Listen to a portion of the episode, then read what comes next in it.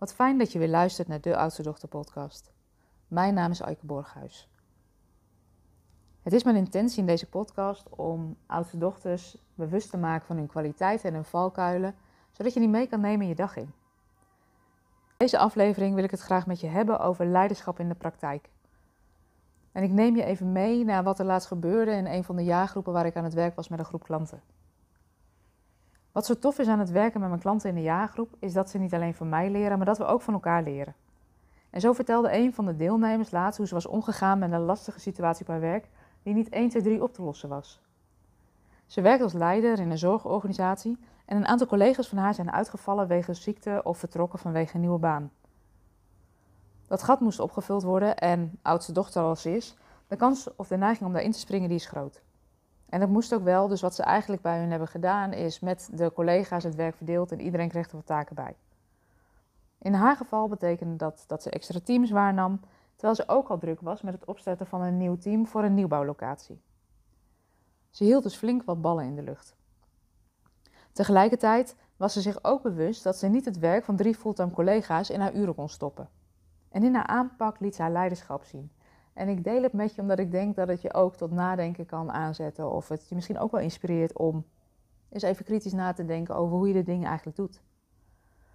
Wat er gebeurde is dat ze in de groep tussen neus en lippen door vertelde dat toen het extra druk werd, ze zich afvroeg waar ze het meest van waarde kon zijn. Ze besloot dat dit dicht bij de teams was waar van alles speelde. Ze nam het besluit om haar mail niet meer leidend te zijn bij het stellen van haar prioriteiten, maar ze werd ook kritisch op welk vergaderverzoek ze wel en niet accepteerde.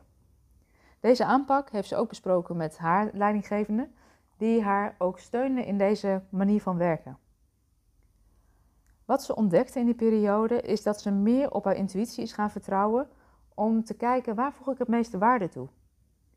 Ze merkte ook dat als het echt belangrijk is, dat mensen haar wel bellen. En op dat moment gebruikt ze haar mail als archief waar ze dingen in op kan zoeken.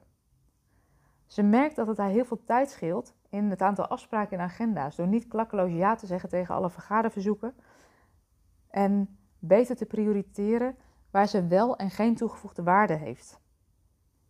Wat ze ook is gaan doen, is dat ze veel meer mailtjes die ze heeft gekregen, dat ze die vragen telefonisch af is gaan handelen, in plaats van vergaderverzoeken te accepteren en afspraken te maken. Vaak kom je dan in een hele korte tijd tot de kern en dat scheelt je gewoon veel tijd in je agenda. En niet alleen tijd in je agenda, maar ook reistijd, omdat ze over meerdere locaties verdeeld werkte. Als je kijkt naar deze situatie, dan is die in eerste instantie uit nood geboren. Het was gewoonweg te druk. Maar nu het zo goed werkt en ze het nog steeds druk heeft, heeft ze wel het gevoel dat ze bezig is met de goede dingen. Met de dingen die waarde toevoegen. Wat er tegelijkertijd ook gebeurde, is dat ze aangaf: sinds ik zo werk, nabij de teams, dicht bij de teams waar er van alles speelt, zijn er veel minder escalaties en brandjes in het team. Medewerkers denken zelf na over een oplossing en leggen die me voor, zodat we daar samen over kunnen sparren.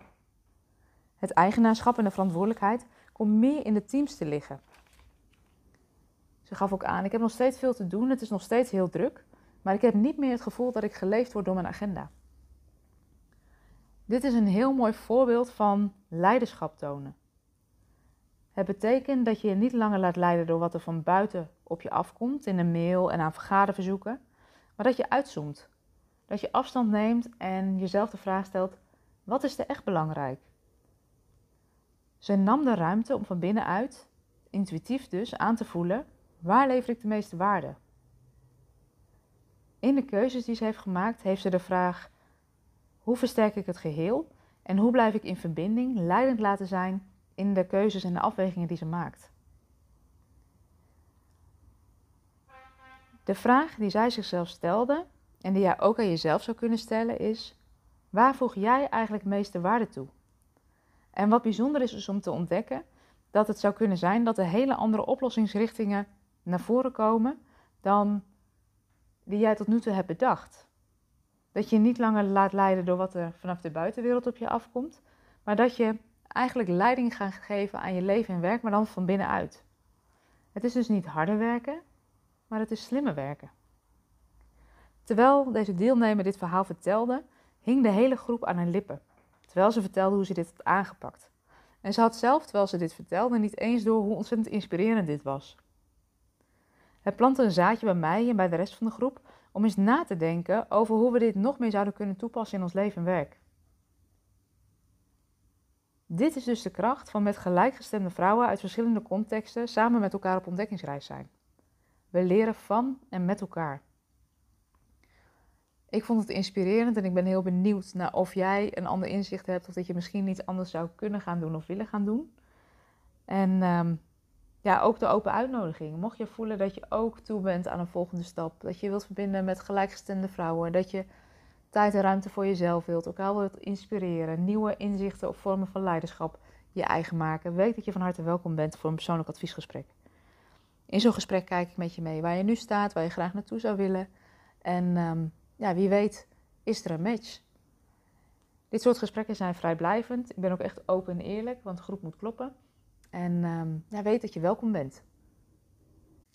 Ik ben heel benieuwd wat dit verhaal met je doet. Dus mocht je het leuk vinden om wat met me te delen, stuur me gerust een berichtje. Vind ik altijd leuk. Je kunt me bereiken op info@oudstedochter.com. En ja, hiermee zijn we al aan het einde gekomen van deze podcast.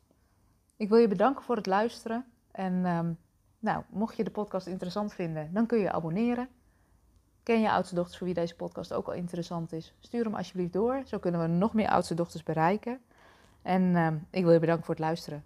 Een hele fijne dag.